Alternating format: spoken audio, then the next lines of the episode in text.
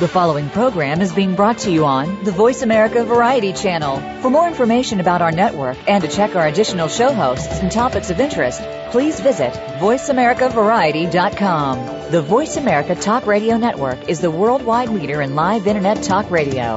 Visit VoiceAmerica.com. The views and ideas expressed on the following program are strictly those of the host or guests and do not necessarily reflect the views and ideas held by the Voice America Talk Radio Network, its staff, and management.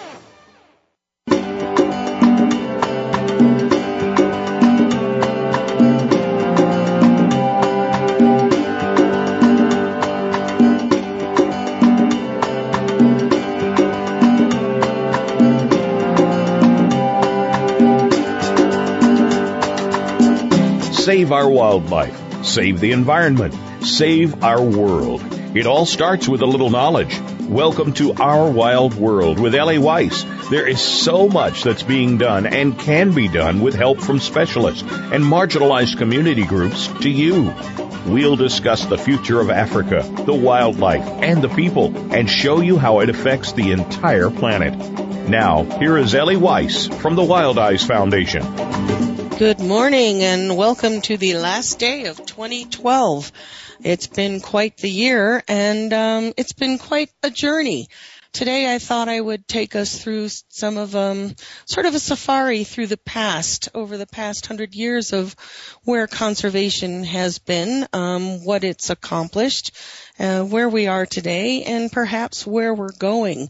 As we approach 2013, a lot of us, or any new year, a lot of us think about what are we going to do. We reach our New Year's resolutions and we try to um, do things better. So as a global community and made up of individual communities and individuals, um, perhaps we can think about where we would like our world to go, um, especially in my uh, view is where our wild world is going. Um, we've lost a lot of what's happened in our world, and uh, I'm just going to take us through a little journey of where we've been. It was in 1862 that Ferdinand Hayden first attempted the notion to turn Yellowstone into a national park. Uh, because of the explorations of many of the greats through uh, what was the unknown West. But it wasn't until 1872 that Yellowstone was named as the world's first national park. Yellowstone covers a landmass of 3,472 square miles through Montana, Wyoming, and Idaho. Yet the Native Americans lived there for at least the previous 11,000 years. That brings us to a point of uh, First Peoples and Aboriginals and their part in conservation versus the model of conservation that has been instituted since, oh, the 18, 18, uh, late 1800s, early 1900s. Um, it was by the 1930s it had become pretty clear to just about everyone in the U.S. Um, and the world that, except for let's say the ecologically blind, that our resources were certainly slipping um, and thus the creation of national parks. It followed rather quickly from uh, that point on to setting aside more protected areas. Uh, the father of uh, conservation today uh, is Aldo Leopold, as many may know, and his fabulous book, The Sand County Almanac. But it was also Aldo Leopold that first defined the idea of what conservation needs to happen, which is a land ethic. Uh, Aldo Leopold went about trying to define what a land ethic was. Um, as he said in uh, his write-up in 1948, there is a clear tendency in American conservation to relegate to government all necessary jobs that private landowners fail to perform. Government ownership, operation subsidy, or regulation is now widely prevalent in forestry range management, soil and watershed management, park and wilderness conservation, and fisheries management and migratory bird management. Nevertheless, the question arises, what is the ultimate magnitude of this enterprise? At what point will governmental conservation, like the mastodon, become handicapped by its own dimensions? The answer, if there is any, seems to be in a land ethic or some other force. So let's try and talk about what a land ethic is. Um, it's an ethic of understanding of stewardship that what we live on this planet and where we live, our habitat, and that which provides us the resources we need to survive should be taken care of by all, by the public, by the common good. Uh, it was taken pretty much as a common sense that it, you had to take care of your land, the ranchers, the um, the farmers, uh, up to let's say industrialization in the uh, post World War II, where we started consolidating our production into concentrated food lots and uh, monoculture agriculture. But prior to that, uh, we were in, here in the U.S. We were dependent upon the farmers, the ranchers, uh, for our food sources, and those ranchers and farmers had a real understanding of the the world, uh, of the earth, of what it took, of the soil systems, of the symbiotic relationships between people and the earth and all of its um, inhabitants that provide for us. Um, since that time, since 1948, uh, we enabled a system called the IUCN, the International Union for Conservation of Natural Resources. Actually, at that time, it was called the Conservation of Nature.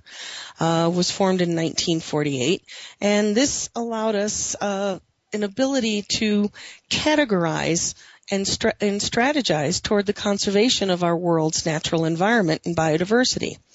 Uh, the IUCN developed the protected area management categories, uh, a system used to define, record, and classify the wide variety of specific uh, species and aims and concerns of environmental uh, protection and species protection, including the IUCN Red List, which you can go online and learn more about the IUCN and the Red List. And the Red List is responsible for listing those species, whether it be plant or animal, fauna or flora, uh, that are threatened, endangered, and uh, going down the tubes. So uh, I've talked recently about more and more species being listed on the IUCN Red List, and this is something everybody should take a look at. Um, it's not always the megafauna and the megaflora that is disappearing rapidly. Those are the um, indicator species uh, that we look at that when they disappear uh, or are threatened or endangered, they're the keystones of a much larger picture, the biota that depends on these keystone and apex species and everything that works within them. Um, it's been since, oh, the last 20 to 30 years that we've changed the model of conservation from protectionism and setting aside large landscapes and removing the first peoples to a more um, top-down approach. Uh, there's some wonderful material out there, research to read, um, a variety of books, and I'll list a few of those at the end of the show, um, where I get a lot of my information, and I'm a, a voracious reader, and without reading and keeping up on the changing of times, then it's very difficult to understand where we need to go. So um, throughout, let me back up a minute because I lost my, my, my point there. But um, in the 1800s through to the 1940s and 50s, there was a tremendous political will and popular pressure toward a conservation ethic, that which Aldo Leopold had uh, mentioned back in the 1940s and had written about for many years. And uh, from the ranchers and the aristocrats to hunters alike, it was spurred on by the spirit of exploration and discovery. Uh, we all are familiar with the tales and adventures of Lewis and Clark, or David Livingstone and Henry Morton Stanley, or more recently, uh, John Muir, Aldo Leopold, and the extolling of the virtues of natures um, in the poems and writings of Henry Thoreau and Walden. Uh, these are the fathers of our modern conservation ethic and model versus the protectionism and setting aside for oh either hunters or elitist uh, needs and uh, which first started in terms of species uh, survival the big game that we call game in terms of hunting. It was utilized.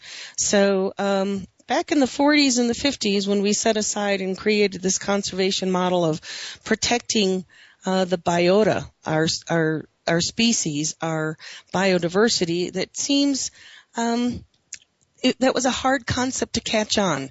Uh, so when the IUCN originally named as the Conservation of Nature changed its name to the Conservation of Natural Resources, uh, there's a real big key difference between nature and natural resources. The, that those titles, those words in a title, nature in, uh, consumes the environment. It's it's ethereal. It's sort of intangible. It's that which surrounds us. Natural resources uh, hold the concept of a tangible economic benefit.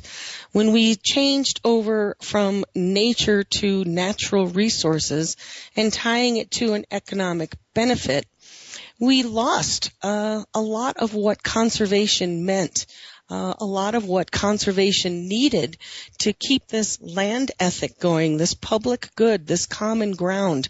Uh, and I mean that literally, that we all used to survive. Um, this model often excluded the history of the Aboriginals or the First Peoples as they're now to be known.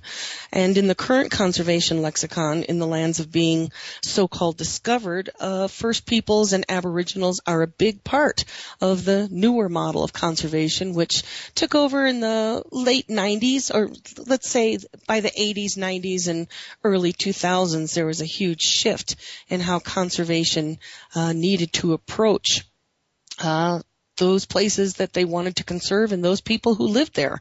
In uh, the early let's see, I think it was 1995 that Mark Dowie, who was the originator of Mother Earth News and uh, a writer for Orion Magazine and Range, he's a fabulous investigative uh, journalist, conservation, and environment. Uh, he wrote uh, Losing Ground, which was an overview of the last 50 to 100 years of conservation, mostly in the U.S., and of the environmental quote unquote movement. We started out in the 50s and 60s from this concept of a land ethic and Aldo Leopold and John Muir and Walden that uh, we needed to protect this, that we needed to conserve this. And uh, what happened? What happened with this springing forward of the environmental movement to where we got to in the 70s, 80s, and 90s? Uh, it changed a lot. It went from this ethic of and spirituality that our biota and our resources were there to be preserved because they are there and they have the right to exist to an economic incentive. So after the break, we're going to come back and discuss this a little bit. And we've talked about it a bit before in terms of the economics of conservation and uh, a lot of comments in that there's the aesthetic of conservation.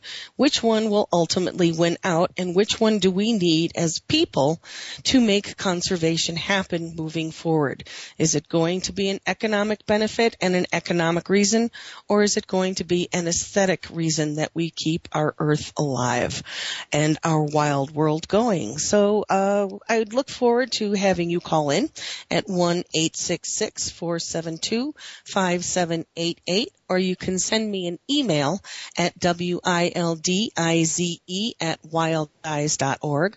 I'd love to hear your comments or some of your thoughts about where we're going as we go into 2013 and beyond about our wild world.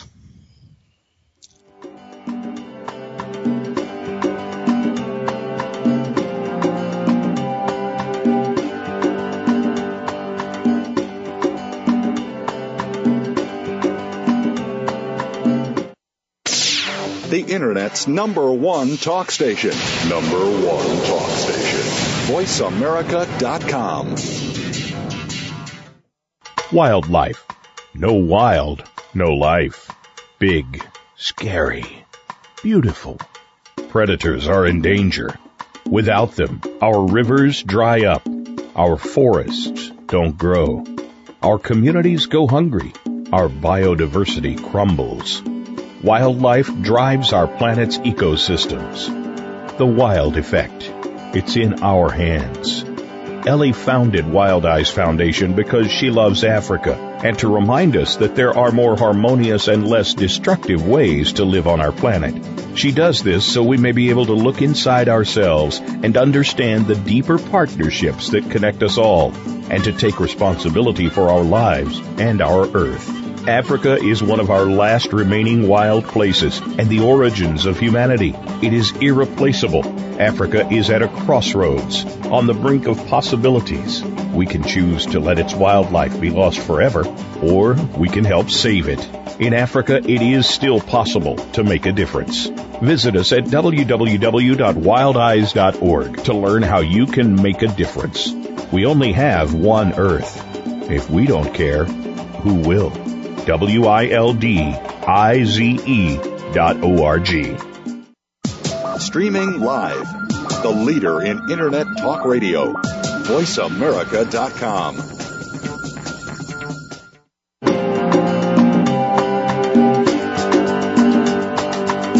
You're listening to Ellie Weiss and Our Wild World. We want to hear from you. Call into the program at 1 866 472 5788. That's 1 866 472 5788. If you'd rather send us an email, please send it to wildize at wildize.org. That's W-I-L-D-I-Z-E at W-I-L-D-I-Z-E dot O-R-G. Now, back to our wild world. Welcome back. And today we're talking about, um, on the eve of a new year, some of the history of where conservation has been um, and where it's going. Um, I'm going to troll us through back and forth through history um, of the last hundred years um, to today and where I would like to hope and uh, see where we're going in the future and how all of us can uh, become involved in this land ethic that was first created and um, stated as such by Aldo Leopold back in the 1940s. Um, oftentimes throughout history, at least our last 50 to 100 years of conservation history, um, the history of the land by the first peoples, those people who first inhabited it, whether it be the Native Americans or the Australian Aboriginals or the African tribes, um, is an oral history. Uh, these places did exist before our great explorers so-called discovered them. They discovered them for the West, but they had already been discovered and had been used and been uh, conserved and worked in by the people who lived there for a really long time before the first white people arrived. Um, so a lot of our history, our conservation history, is a colonial or neo-colonial history of the land. It often excludes the history uh, and this oral history by the first peoples or the natives that lived there for thousands of years. Um, the Native Americans lived here in the U.S. for at least 11,000 years before Yosemite was created a park in 1890. There was the Royal National Park, the second national park ever to be made in the world in 1879. Um, it was largely inhabited by Aboriginals, and it also created the spiritual and aesthetic uh, sensation or um, concept of what the land means to people.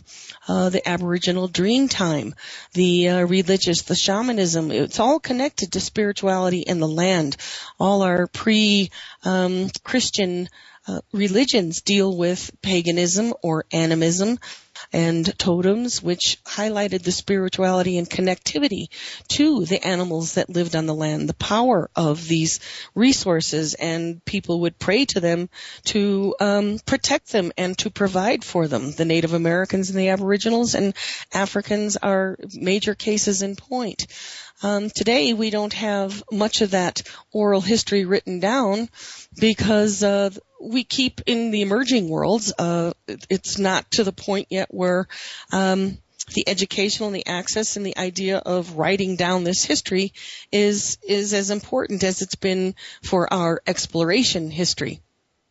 Um, but we are listening to these oral histories and now conservation is beginning to listen to these oral histories. We're beginning to understand the fact that without people, um, over our recent several millennia, as long as people have been on the planet, um, from uh, the caveman to today, that humans have impacted the world around them. Uh, it's only recently, since the 1950s to today, that our population has increased to such an extent that we have a much larger impact on our nature. The caveman uh, or Neanderthal had a reason to fear nature and to respect its power and its force and put it into its religion. Uh, because it was not an understood quantity. They were at the whim and uh, effect of everything that nature did to them in terms of providing for their resources, uh, their food and their survival. Today we're a lot more isolated from nature in our, our homes, our cities, our towns, and, um, we have a very different look at what provides for us today. Today, it's the store that provides for us. It's we don't often link that to uh, the nature that comes uh, the living animals, the other species that we need to survive. Um, so this history, if you start looking in and researching the oral history of the first peoples, there's a lot to be said about a land ethic. So where did we lose this?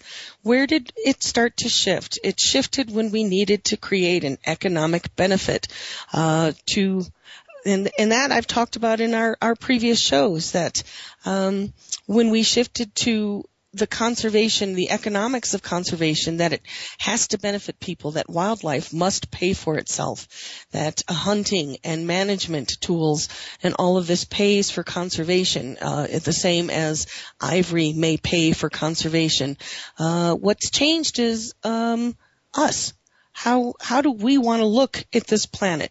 Why must wildlife and the other species uh, pay for itself uh, when we're not really part of that equation. At least I don't think we've put ourselves into that equation. Are we paying for ourselves? Are we paying for the changes we've made to our earth and our systems? Uh, we're definitely paying for it now in terms of climate change, climate shifts, uh, increased storms. I watched an interesting show on the Weather Channel that 2012, 2012 the year out of season, uh, which highlighted all the uh, intense storms um, let's take it back to Katrina. Um, there are many experts now who are definitely coming out and saying that our severe weather is certainly linked to climate change. I, for one, uh, understand that this is a fact. Climate is not static. It's always changing, but it's the tremendous rapidity of the change over the last 50 years that we really need to concern ourselves with. And it's over the last 50 years that we people, we humans, have had such a huge impact.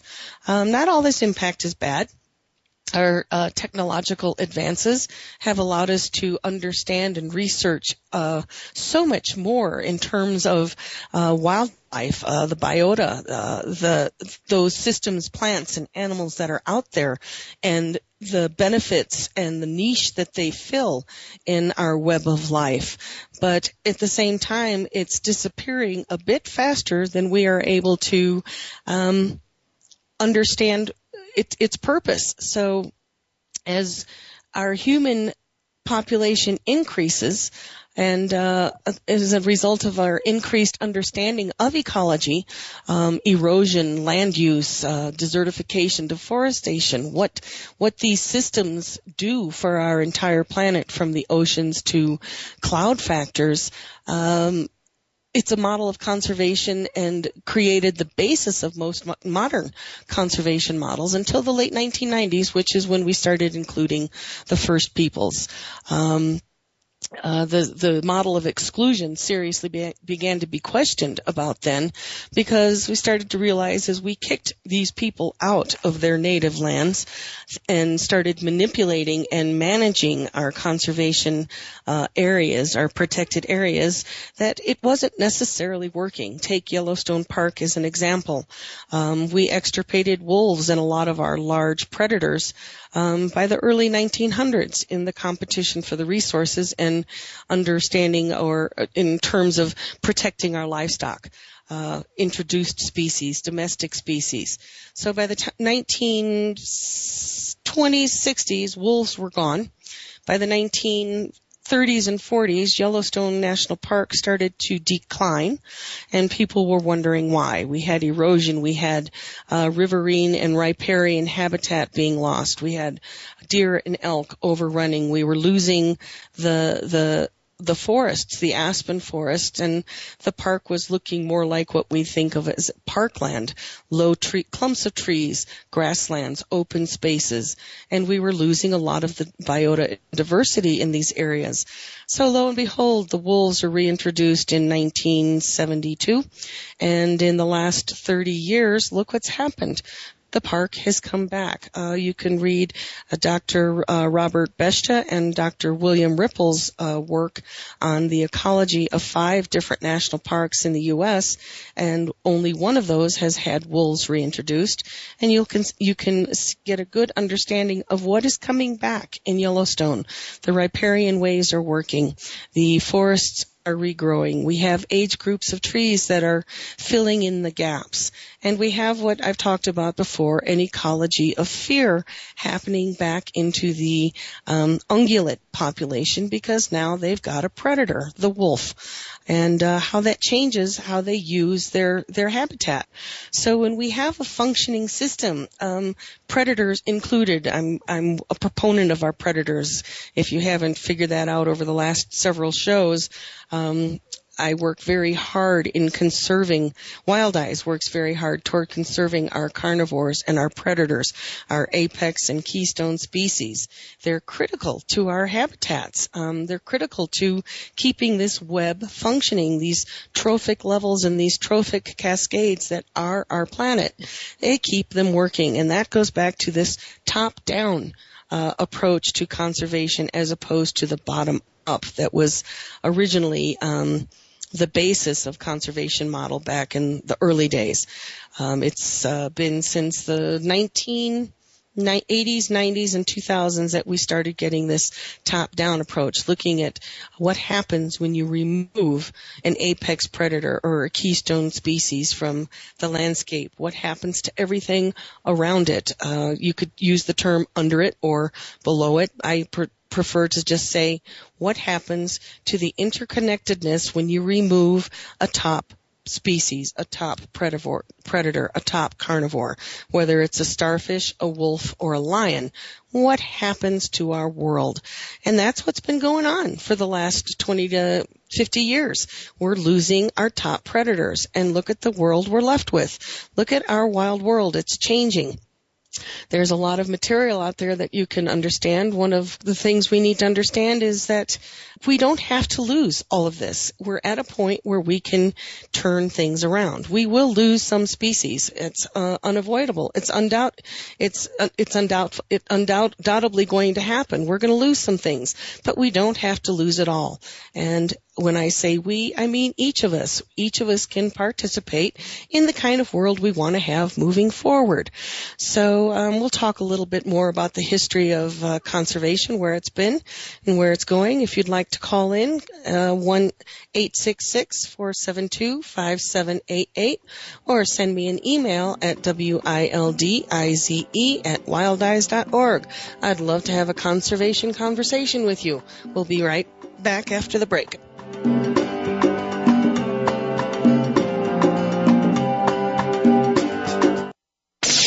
The Internet's number one talk station. Number one talk station. VoiceAmerica.com. Wildlife. No wild, no life. Big, scary, beautiful. Predators are in danger. Without them, our rivers dry up our forests don't grow. Our communities go hungry. Our biodiversity crumbles. Wildlife drives our planet's ecosystems. The wild effect. It's in our hands. Ellie founded Wild Eyes Foundation because she loves Africa and to remind us that there are more harmonious and less destructive ways to live on our planet.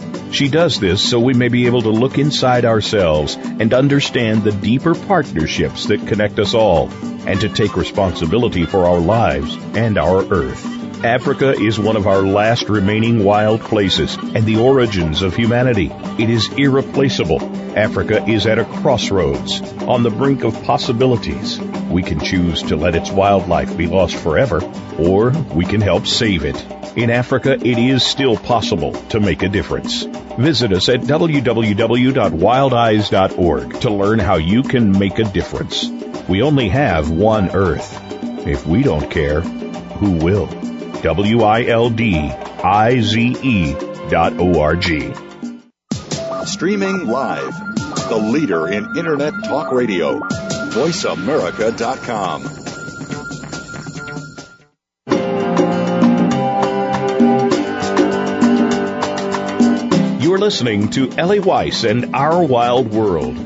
We want to hear from you. Call into the program at 1 866 472 5788. That's 1 866 472 5788. If you'd rather send us an email, please send it to wildize at wildize.org. That's W-I-L-D-I-Z-E at W-I-L-D-I-Z-E dot O-R-G.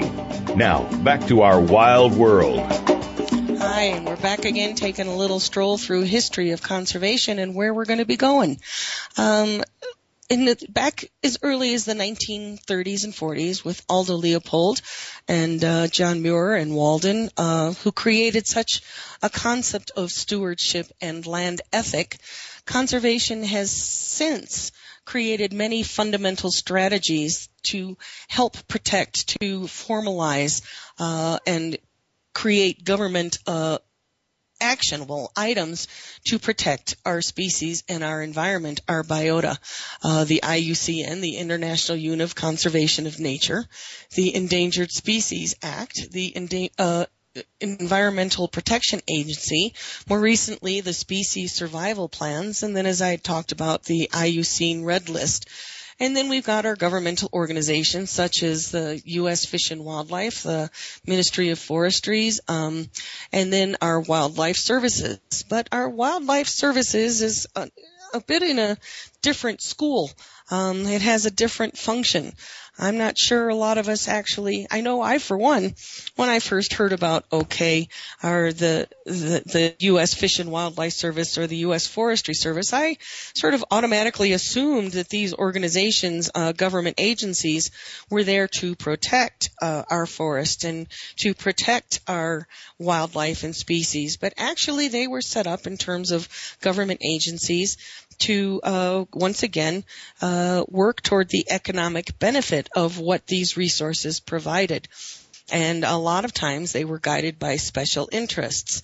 Going back to Aldo Leopold and John Muir, their whole concept of this land ethic was that no single um, specific or special interest would guide our conservation policies. But for many years, it did, even in our national parks.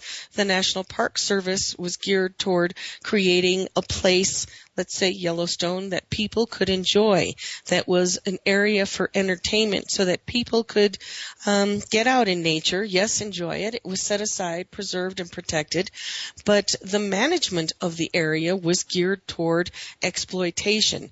And a lot of our conservation policies have been geared um, and formulated around exploitation from the early colonial policies. Um, back up until the 1960s in Belgium. Uh, uh, King Leopold, he uh, was the last of the great.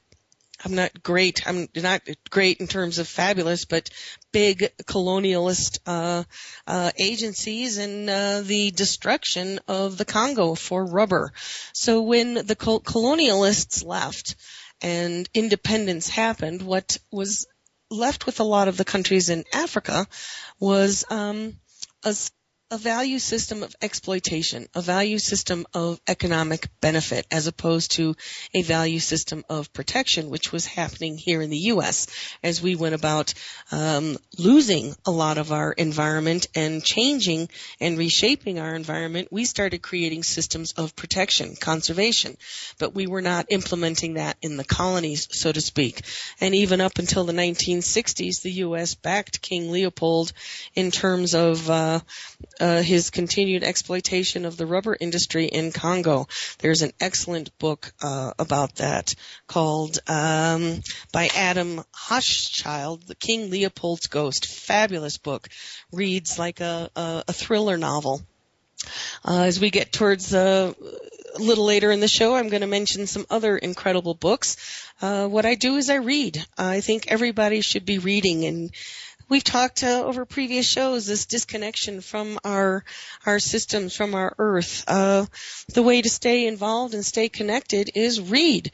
Um, get into a good book. Uh, that's where all the research the information everything we've learned ends up being put down. It's not all just on the internet. There is a lot on the internet um, you can find out a lot of information there. Wikipedia is a great source, but that doesn't replace good research. It doesn't replace a good book, a, a consolidated effort to understand a specific subject and some the huge strides that have been happening in conservation over the past hundred and uh, more recently the past 20 10 and 5 years in conservation and where we're going to go. Um, so as we head into almost the half mark, um, okay, quarter mark of this new century, what do we want to be? What do we, what kind of planet do we want to have? Um, so despite nearly a century of I'm going to call it propaganda, conservation propaganda.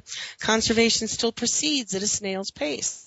Progress still consists l- largely of um, letterhead headlines and conventional oratory. Uh, on the back 40, it, we still slip. Uh, we're still losing species, and that's a paraphrase of Aldo Leopold in 1948. The usual answer today to this dilemma is more conservation education. Uh, there's a huge uh, stride, zoos from zoos to conservation to the big international conservation organizations, as Mark Dowie calls them, the bingos, uh, to increase the conservation education. So where is that happening? Is it happening to us here who in the Western world who have the luxury, the affordability and the economic incentive to protect uh, the rest of the world, or is it happening on the ground uh, where the first peoples and native peoples are having to live with it? It's a bit of both. Um, but my question is is um, there's no debate that we need more conservation education. So what we've been working on is the volume of conservation education. Uh, if you go to college now, you can study any number of biological sciences, conservation sciences, environmental sciences, uh, et cetera, et cetera, and get involved. But what we need is perhaps to up step up the content of our environmental and conservation education. Um, I think our content is sorely lacking. Um, it seems uh, the typical content is okay, obey the obey the law, vote right, um, join some organizations, give some money, and practice what conservation you can in your daily life. Um, that is works for you or that is profitable on your own land and perhaps the government uh, and national or uh, non-governmental organizations will do the rest. Well, this doesn't work, folks. Um, we all have to step up and take a little responsibility because this particular content, it defines no right or wrong and it assigns no obligations or responsibilities. It doesn't call for sacrifice and it implies no change to the current philosophy of what our values are. So we're at this paradigm shift and I've talked about this before um, what, and I'd say the core of this is what is our philosophy of value. Um, during some previous episodes, I talked about the economics of conservation. We had um, uh, Dr. Mark Vandewalle and Dr. Kathy Alexander on talking about aesthetics. And um, that brought up quite a bit of uh, comments. But I think our conservation of the future is going to have to be a bit more two thirds aesthetics and one third economics. Um, I don't think exploiting and basing all our conservation models simply on the economic benefit to people, whether it be um, the nonprofit or the government agency or the local person who must live with uh, predatory wildlife, who loses livestock. I don't think economic incentive is the only way to go. If you look through the past 20 years of African conservation dealing with lions and livestock conflict, there have been compensation schemes. Uh, to uh, compensate uh, pastoralists who have lost uh, livestock to lions, but it continues to happen. Lions continue to be killed. Uh, last week, uh, the last couple of weeks, I mentioned some of the projects that Wildize is involved in to mitigate this conflict on a different level, using our environment and working with wildlife, the conditioned taste aversion, uh, tapping into scientific research uh, that works in mammalian responses. Uh, it's a hardwired mammalian response to protecting yourself from eating something toxic. We all have this response. So as we move forward with so much scientific um, research and uh, knowledge and more understanding of not only how a specific species functions, but how it functions in its habitat, the more we can revolve our conservation agenda around the aesthetics and the need of this biota to exist for its own right, um, with or without our enjoyment, our uh, economic benefit, or um, its relationship to us. Um, I'm one of those people, and many conservation. I'm sure many of you out there. Uh, this paradigm shift is we need to protect our environment and our earth just because. That's the easiest way I can say it. Just because. It's not always going to provide an economic benefit. But if we lose all of this, especially our wildness and our wild spaces and our open spaces, not managed parks, but our open spaces where people don't live on the whole or where native peoples live, if we lose these spaces, what will that do to us? What will that do to our psyche, our humanity? Is that the the legacy we want to leave behind. So it goes back to Aldo Leopold in 1948 and a land ethic. I think this is what we need to be teaching um, in our schools, in our our content of conservation education, whether it be a zoo or a national park. We need to teach a land ethic. We need to absorb and take on a land ethic. Each and every one of us is a steward of the spot we stand on and uh, how that spot is connected to everything else around us. Um, so let's let's find ways to increase this concept of a land ethic. I would love to hear from you. Uh, you can call in at 1-866-472-5788 or send me an email at wildize at wildize.org or you can join the conversation. We have uh, an interesting discussion going on at LinkedIn under African Conservation Professionals. Uh, it's a monitored group. You can join us on Facebook, uh, iRadio blog, and um, the Wildize website blog blog, news and blog. Um, visit our website, www www.wildize.org. Learn more about what we're doing. And uh, I'd love to hear from you and uh, discuss conservation and have a conversation about what it is you, the public, Jane and Joe and John and Susie out there want to see for your future, your children's future. Um, it's it's difficult to say our world hasn't changed, um, and it's easy to sit there and say, "Oh, it has changed," and um, somebody's going to do something about it. But who is that person? Who is that somebody? Who is they? We've talked about this before. They is us. We are the people who are, we've been waiting for. We're the people who are going to make a change. Um, we're the people who are going to have to live on this earth moving forward. And um, the results of what we do now will impact not only um, what's been going on, but what happens in the future. So give a call in, send me an email, and we'll be back after the break.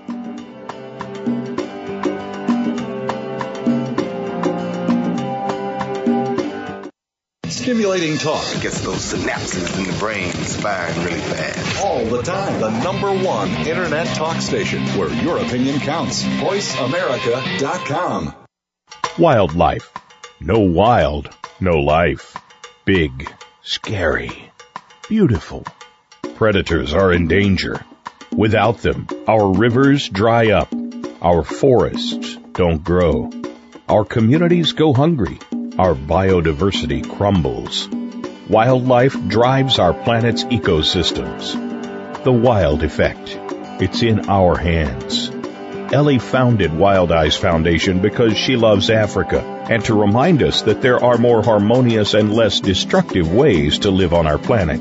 She does this so we may be able to look inside ourselves and understand the deeper partnerships that connect us all and to take responsibility for our lives and our earth. Africa is one of our last remaining wild places and the origins of humanity. It is irreplaceable. Africa is at a crossroads, on the brink of possibilities. We can choose to let its wildlife be lost forever, or we can help save it. In Africa, it is still possible to make a difference. Visit us at www.wildize.org to learn how you can make a difference. We only have one Earth. If we don't care, who will? W-I-L-D-I-Z-E dot O-R-G. The Internet's number one talk station. Number one talk station. VoiceAmerica.com.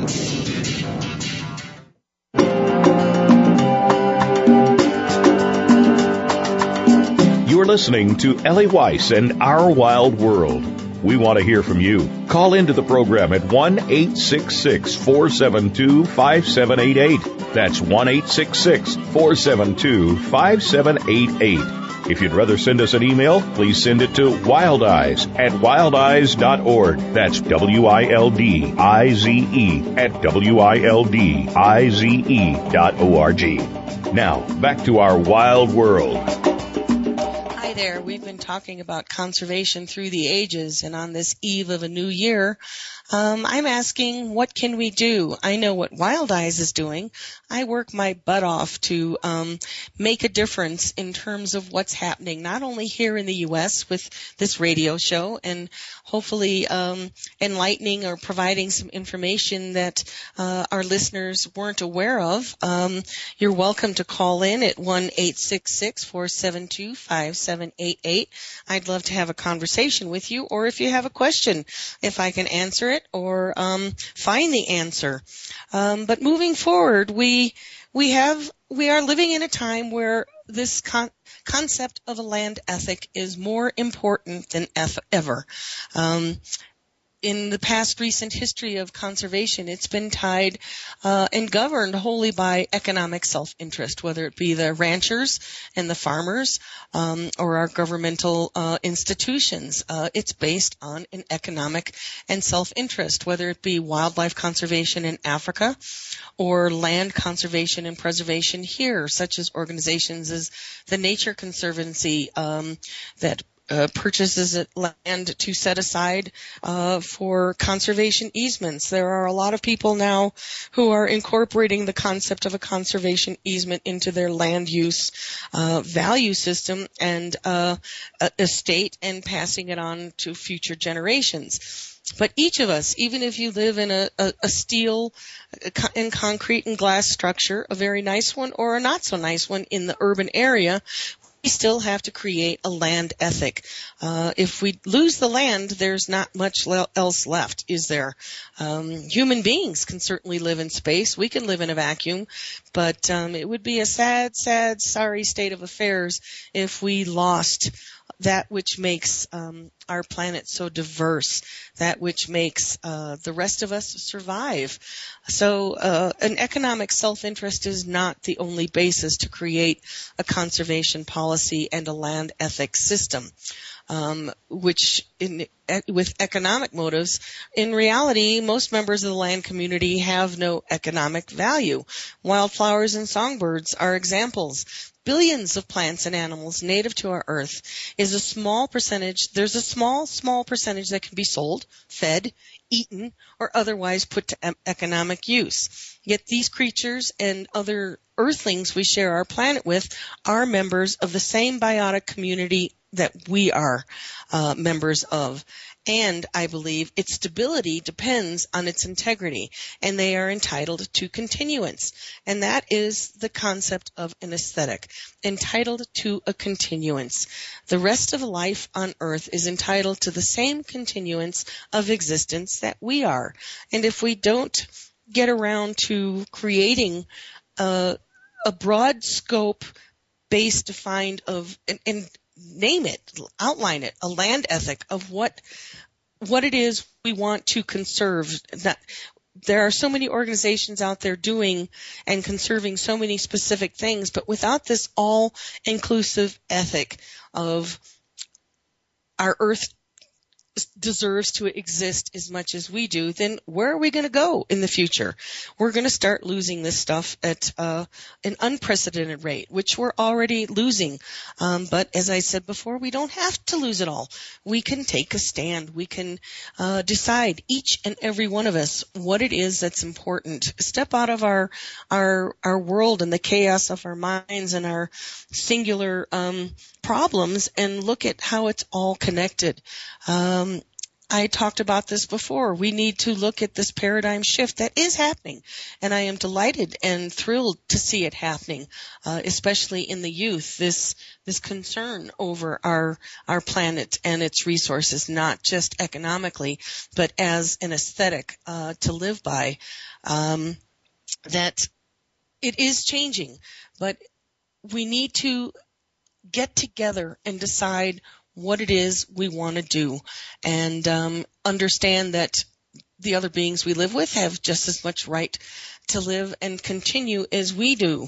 And it's only in more recent years, more like 19 from the 1970s on that um, we're hearing the more honest argument that predators are really members of our community. Um, I talked before about wolves being extirpated in the early 1900s. We're going out on a campaign to extirpate mountain lions. They were uh, removed from the continental United States by the 1960s and it's only recently that they start coming back and a lot of people are in up in arms uh, as we hear stories about the um, what happens when mountain lion habitat or bear habitat o- overlaps with human habitat, those conflicts that are bound to arrive as we blur the boundaries between what was wildland and urban areas or uh, suburban and rural areas. Um, we're changing the landscape. Um, but it's it's interesting also that in the last 20 years we're having a whole lot more research, the upside to this conservation land ethic and understanding that um, the aesthetic of everything else on us, we're having much more research. Marc Bekoff is an example in terms of animal behavior and animal ethology.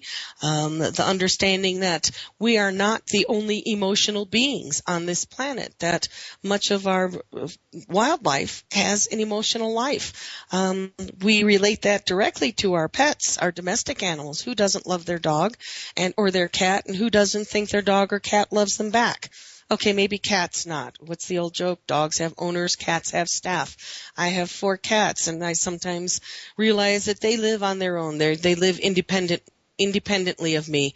That was a little segue, but we all know that our, our pets love us and we love our pets. Let's expand that concept to the rest of the earthlings on our planet, the other beings, whether we have a, interface with them directly or not, or we want to just enjoy them uh, as as like going on safari and seeing wildlife, but we have to understand that this wildlife is not there for our entertainment.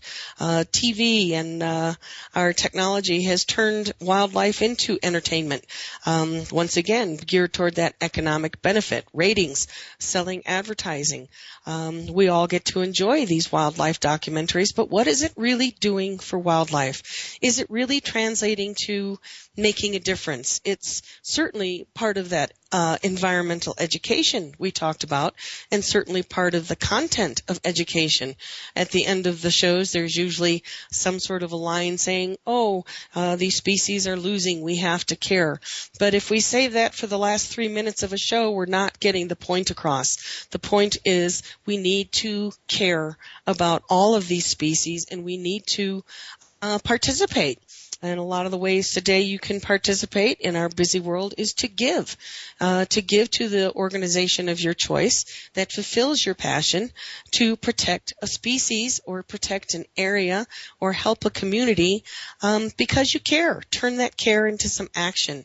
And as much as I would like to think that it is not all about economics, economics are going to make things happen. So, but by giving economically, philanthropically, altruistically giving to an organization of your choice, such as Wildize Foundation, I had to get that in there, then organizations such as Wildize and our governmental organizations and the other non-governmental organizations out there can make a difference. We can move things forward with your help. So, um, I guess my question on the eve of our new year is how much of our land ethic has changed since 19 1948. Uh, are we getting closer to understanding stewardship as we face the dramatic and mostly human induced shifts and losses in our resources? Are we getting closer to admitting that other species, species we share our earth with are, uh, should continue as a biotic right, regardless of the presence or absence or economic advantage to us? Um, I'd like to hear from you. So as you move into 2013 in this new year, think about our wild world and your place in it, our place in it, the human place in our wild world, and what we can do to make that more symbiotic, to make that, to use an almost overused word, harmonious. Um, I'm not sure that we'll ever live completely in harmony with the planet, but uh, I'm not sure that humanity is geared towards that. But we can certainly live symbiotically and understand the impacts that we have on our Earth and the importance that our Earth provides for us and not just talk about it, but do something about it.